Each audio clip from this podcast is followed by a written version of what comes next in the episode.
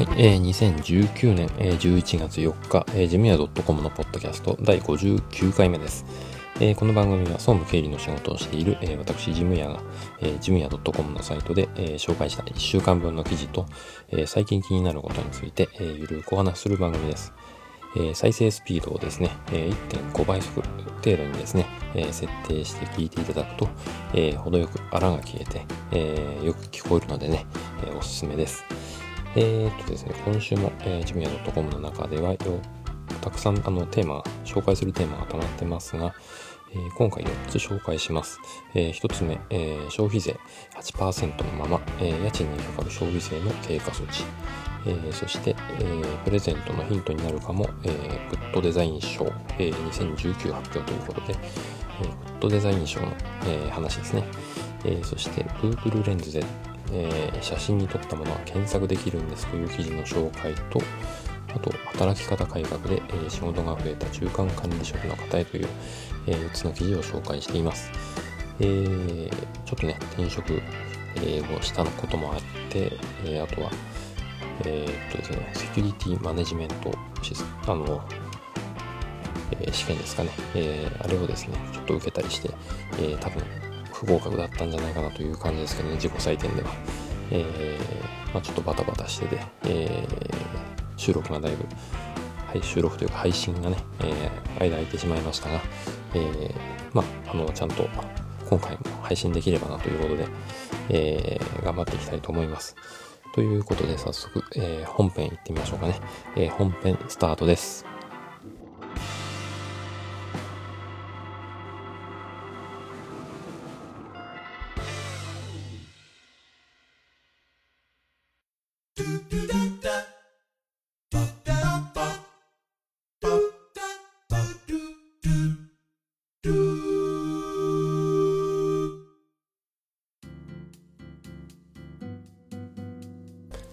えー、本編一つ目の記事の紹介ですね。えー、消費税8%のまま、えー、家賃にかかる消費税の経過措置という記事の紹介ですね。えー、っとですね、消費税、え、10月から10%に、ね、8%から10%になったんですが、え、家賃もね、え、それにつれて上がるんじゃないかということで、え、バタバタしてるところも、もう11月になったんでね、え、もうそういうのも過ぎたかもしれないですけど、まあ、気づかないままあの来てるといけないので、えー、ちょっと、えー、話をしたいと思います。えっ、ー、とですね、家賃の中でも、あの、えっ、と、8%のままでいいっていう、え経過措置のものがあります。で、えっと、まずは家賃の話ですね。えっと、家賃は大きく分けてこう2種類に分かれます。え個人で使用する、まあ、住む建物としての、え家賃。それと、え法人が、え事業目的で使用するものの家賃、えこの2つにあの分かれますね。で個人で住む場合は家賃は非課税ということで、えー、消費税の影響を受けませんね。えー、ですが、え、法人で、え借りる建物の場合はですね、え消費税の課税対象になるんですね。まずここが問題です。で、えじゃあ8%から今度10%じゃないかと、え思いきや、え、消費税の経過措置というのがあってですね、えー、法人が事業目的で、え、使用する家賃の中でも一定の条件を満たしていると8%のままでいいという条件があります。で、えー、その条件というのはどれかということなんですが、えー、契約内容にですね、3つの要件が含まれている場合、えー、その場合はあの8%のままという、えー、ルールがあります。えー、じゃあその3つの要件何でしょうかという話なんですが、えー、まず1つ目ですね。2013年10月1日から、えー、2019年3月31日までの間に締結した、えー、資産の貸付にかかる契約に基づいて、えー、2019年、えー、10月1日、えー、1日から1日前からですね、えー、2019年10月1日以降にかけて引き続きあの消費税の、えー、前後でですね変わる10%に変わる前後も引き続きその契約が、えー、行われているものですねだから、えー、2013年の10月から、えー、今年の今年って言っちゃいけないな2019年3月までの間に契約を結んで、えー、消費税のこの8%か10%に変わるタイミングも引き続き、えー、その契約が残ってる、えー、ことが一つの条件ですね。で、二つ目、え契約にかかる資産の貸付期間、えおよびその期間中の賃貸料が定められていること、え貸付の期間と、え賃貸料が定められている契約であること、これが二つ目。で、え3つ目、え事業者が、えー、事情の変更その他の理由により、えー、家賃の額の変更を求めることができる旨の定めがないことなので、えー、消費税が変わったら、えこれも合わせてあの料金も変えますよっていう文言がないですね。ないっていう契約。であれば、え大丈夫ということですね。あとは、えあとはそうですね。これのこの3つの要件。またはまたはですね。えっ、ー、と2つ条件がある。2つ、えー、その8%の経過措置を受けるために、えー、条件があるんですが、えー、1つは今の、えー、3つの要件これを満たしている場合は大丈夫ですよででもう1つあの8%で大丈夫だよっていう、えー、条件があるんですが解除うん、契約解除の申し入れ条項がない場合ってことですね。えー、契約書に資産の、えー、貸付の期間及びその期間中の賃貸料の額が定められており、かつその期間、えー、契約期間中に当事者の一方または双方がいつでも解約の申し入れをすることができる旨がの定めがないこと、えー、という条件があれば、あ、ここの書き込みがあれば、えー大丈夫ということですね。次回の更新までは8%ですね。えー、ということです。ちょっとね、複雑って言えば複雑なので、えー、自分の会社のね、物件が、えー、どうなのかなっていうふうに気になる方、えちょっと調べてみるといいんじゃないかなと思います。えそんなことで、えだいぶ読んで時間が過ぎたっていう感じですね。え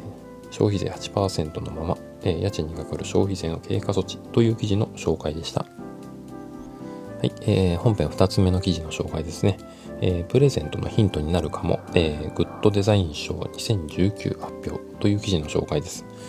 えっ、とですね、この記事は、えー、とちょうどあの退職、え前職ですね、えの会社を退職する際に、え職場の皆さんにね、何か気の利いたプレゼントをと、何か、えいいものないかなということで、えネットで探している時にですね、えちょうどグッドデザイン賞のページを、えー、検索することがあって、えー、調べました。えー、で、まあ、なかなかね、やっぱいいものが揃ってるなっていう感じがしたので、えー、誰かのね、参考になればいいなと思って、えー、紹介しました。えー、まあ、大体、なんかこう、実用的にいいなとか、なんかこう、デザインで優れてるなと思うものは、割とね、グッドデザイン賞のロゴマークがついてたり、えー、しますよね。えー、そんなことでね、えー、気になった、私がちょっと気になったのが、ノンスリップアルミジョンですね。ちょっとこれはね、実際に自分が使ってないんで、何とも言えないんですけどね、えー、ちょっとね、値段もお手頃だし、え、まあ、機能的にね、いいもの、え、まあ、見た目もすっきりしててね、シンプルだし、えー、いいかなと思いました。えー、その他にもね、えっ、と、ホチキスとかね、爪切りとか、えー、いろいろありますんでね、えー、ちょっと見てみるとね、面白いかもしれないです。えー、自分のね、ご褒美というか、そういう感じでも、えー、見れるのかなと思いました。えー、あとは、まあ、過去のね、グッドデザイン賞の、こう、受賞作品っていうかね、そういうのも見ると割と面白いなっていうのも感じましたね。えー、ちょっとね、気になった方、グッドデザイン賞、えー、のホームページ、えー、リンク貼ってありますのでね、えー、見ていただけるといいかなと思いました。というわけで、えー、ちょっとね、短い 駆け足というかね、中身もあんまりなかったですけど、えー、プレゼントのヒントになるかも、えー、グッドデザイン賞2019発表という記事の紹介でした。はい、えー、本編3つ目の記事の紹介ですね。えー、Google レンズで、えー、写真に撮ったものが検索できるんですということで、えー、これ Android 端末の方ですかね。えー、の方はちょっと、え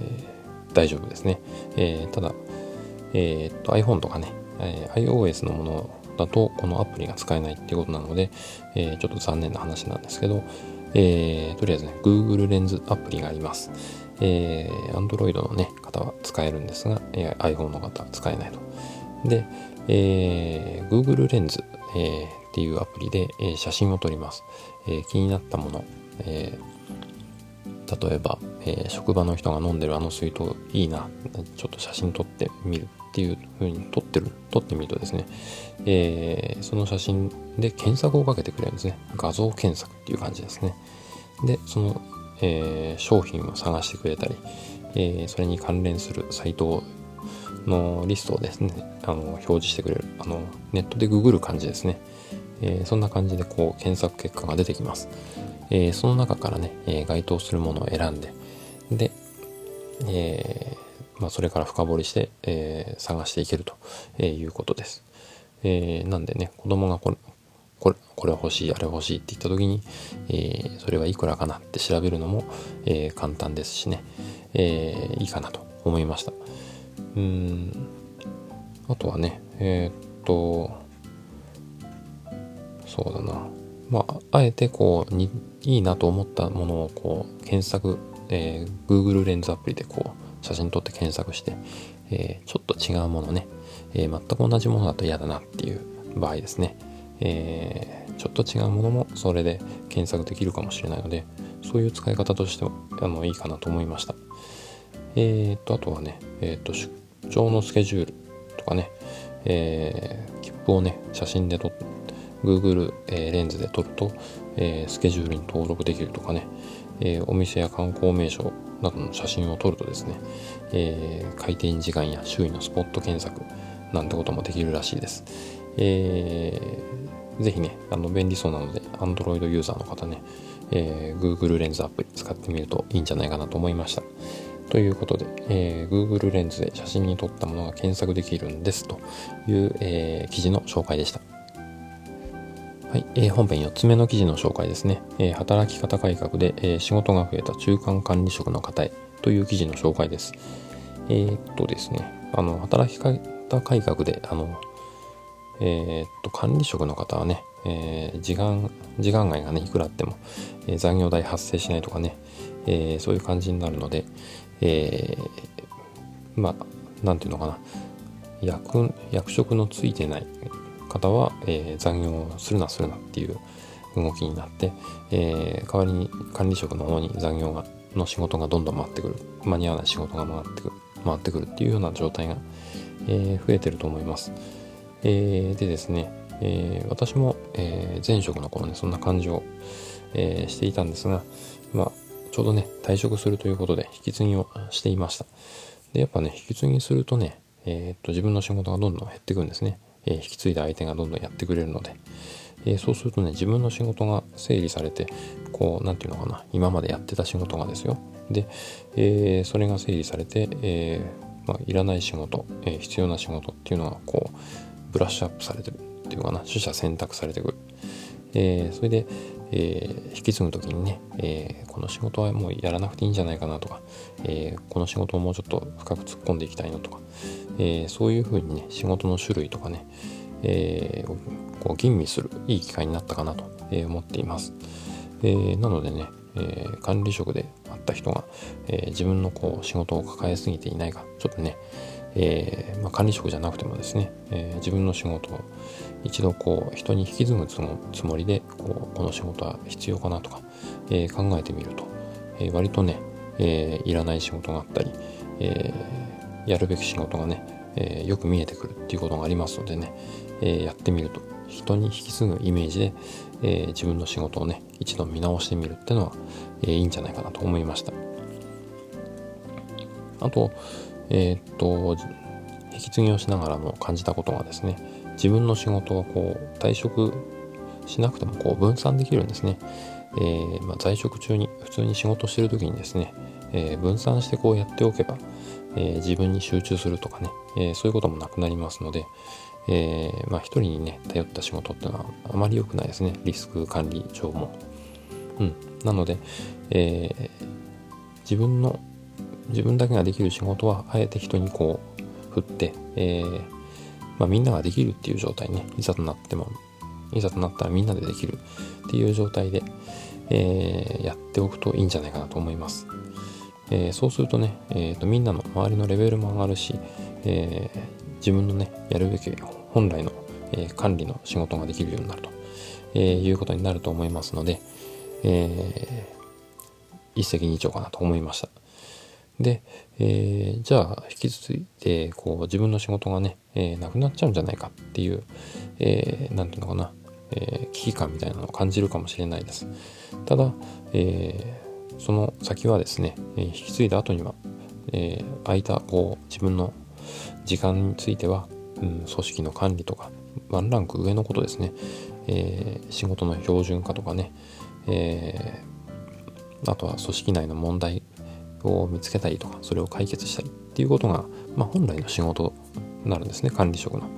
えー、そういったところにね目が向くようになるので、えー、自分の管理職の人はね、えー、自分の仕事はなくなることはないので、えどんどんね、え引き継ぎをして、え違う仕事に、え目を向けていくということをしていくべきだと、え思いました、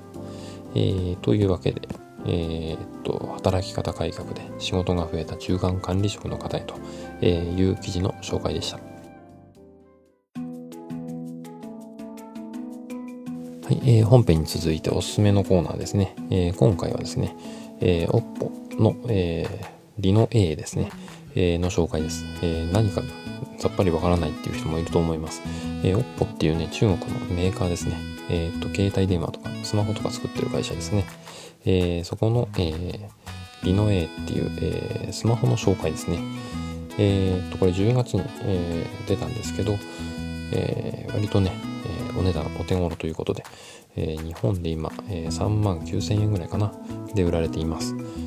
で、えー、割とね、この値段の割に性能がいいんですね。えー、このクラスのね、3万円台の、えー、スマホっていうと、えっ、と、フェリカに対応しないとかね、えっ、と、なんていうのかね、有機 EL じゃないとかね、えー、えー、っと、あとは、メモリですね、えー、4ギガぐらいしかないとかね、えー、あとは、えー、っと、だいたい CPU がね、えー、もうちょっと、ちょっと低いレベルのものだったりっていうことがあるんですが、えー、っとですね、これはですね、えー、っと、OPPO のリノ A っていうのは、えー、そういったところもね、だいぶスペックが高い。えー、他の、うん、今までの、今出てるメーカー、他のメーカーのだいたい、うん、7万円程度の、7万円、6万円ぐらいかな。5から6、6万円前後ぐらいの多分、えー、スペックのもので、えー、3万9000円くらいですね。っていう、まあ、お値打ち、お手頃な、えーえー、機能満載の携帯という感じです。えー、気になった方はね、えー、買ってみてくださいということで、私はね、えー、っと、買いました。えー、っと、ずっとね、えもうちょっと iPhone 買ってみようかなとか、あのえっと、Galaxy Note が欲しいなとか、あの、いろいろ悩んだんですけどね、やっぱね、えー、そんなに性能はいらないし、えー、値段が安ければいいなという感じに最終的に落ち着きました。えー、バッテリーもね 3600mAh、えー、ということで、えーまあ、これぐらいあればねまずは大丈夫ですね、えー、でやっぱ有機 EL のね画面綺麗なんで、えー、有機 EL は欲しいなと思ってました、え、あとは、えーと、どこのバンドもね対応してる、えー、SIM フリーというかね SIM フリーじゃないあの安いあの SIM を使ってるもんですからね、えードコモとかでも使えるもの、えー、ちゃんとドコモの電波つかめるものっていうことで、えー、探しました。で、探してる間にね、えー、っと、Y モバイルがいいなと思って、えー、今日ね、Y モバイルの契約に行こうかなと思ってます。えー、割とね、えー、コスコスパがいいというかね、えー、っと、いいんですね。割とお得な感じです。うんと、何の紹介になっちゃなるのかちょっとあれですけど、ちょっと話がそれますけどね。えー、っと、Y モバイルね、今の、えー、3000円上げちゃうキャンペーンってのをやってます。えー、それとですね、Y モバイルの、えー、申し込みをすると、Yahoo プレミアムの会員になれるんですね。えー、そういったところもいいなと。えっ、と、あとは、うんと、えー、Yahoo プレミアムのになるからなのかな。あの料金が、料金じゃない、あの、雑誌のね、漫画とか雑誌の見放題サービスにも、えー、同時に加入できるっていうことでね、えー、あ、これはいいなと思って、えー、それでも3月々3、400円の、えー、メリットはあるなと。えいう感じがして、で、えー、安い SIM ね、使ってでも、えー、10分あの話し放題とかね、えー、申し込んでいくと割とね、え、Y モバイルに近い値段にはなってくるんですね。え、なので、うん、やっぱ通信のね、速さが、え、違うもんですからね、え、違うようですねっていう感じですね、今のところ。えー、まあ、ソフトバンクほど速くないけど、えー、その他の、えー、安い格安 SIM の会社よりは、えはい、頭飛び抜けて速いと、えいうところで、え値段もそんなに高くない、えということで、えこれで申し込んでみようと思っています。えというわけでちょっと話がそれましたけどね、えリノエ、えも、えソフトバンクの電波つかめるということで、え今回ね、これを買ってみることにしました。ちょうどね、探してる時に運よく、え Amazon のアウトレットっていうので、えー、箱がね、損傷してるから安いらしいんですけど、3万3000円ぐらいかな。で買うことができ、できました。えー、色はね、え、青がいいなと思ってたんですけど、えー、黒だったので、えー、まあ、アウトレットだししょうがないかということで黒にしました。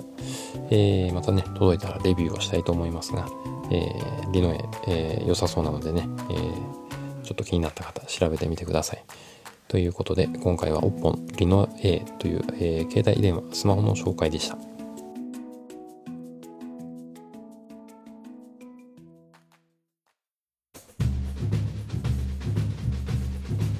はい、えー、ジミヤ .com のポッドキャスト最後までお付き合いいただきありがとうございました。この番組や、えー、ジミヤ .com のサイトに関する感想などは、えー、サイトのお問い合わせにあるメールフォームからご連絡いただくか、えー、ジムヤ .com のサイドバーにある、えー、小さな小さなですね、えー、LINE のお友達追加ボタン、えー、で登録してご連絡ください。えー、いただいたメッセージは、えー、今後の番組運営や、えー、サイト運営の貴重なご意見として、えー、参考にさせていただきます。なお、えー、番組でえー、取り上げてほしいテーマなどありましたら、えー、送っていただけると嬉しいです、えー、iTunes にも登録していますので、そちらの方にレビューをいただくと嬉しいです。というわけで、えエンディングですね。えだいぶ、え収録、え期間にですね、期間が空いてしまいました。えーまあね、あの、やっぱ仕事を変えたとかね、えそういうことで、え新しい職場の準備とかね、えいろいろあって、うん、バタバタしてましたけどね、えー、こうやってまた配信ができるようになって、えー、よかったなという感じです。えー、これで一息かな。あとは今年は、まあ、暮れまでね、えー、頑張って、あと2ヶ月、えー、働きたいと思います。えー、というわけでね、また、えー、次回の配信まで、えー、いい、えー、お時間をお過ごしください。えー、ではでは。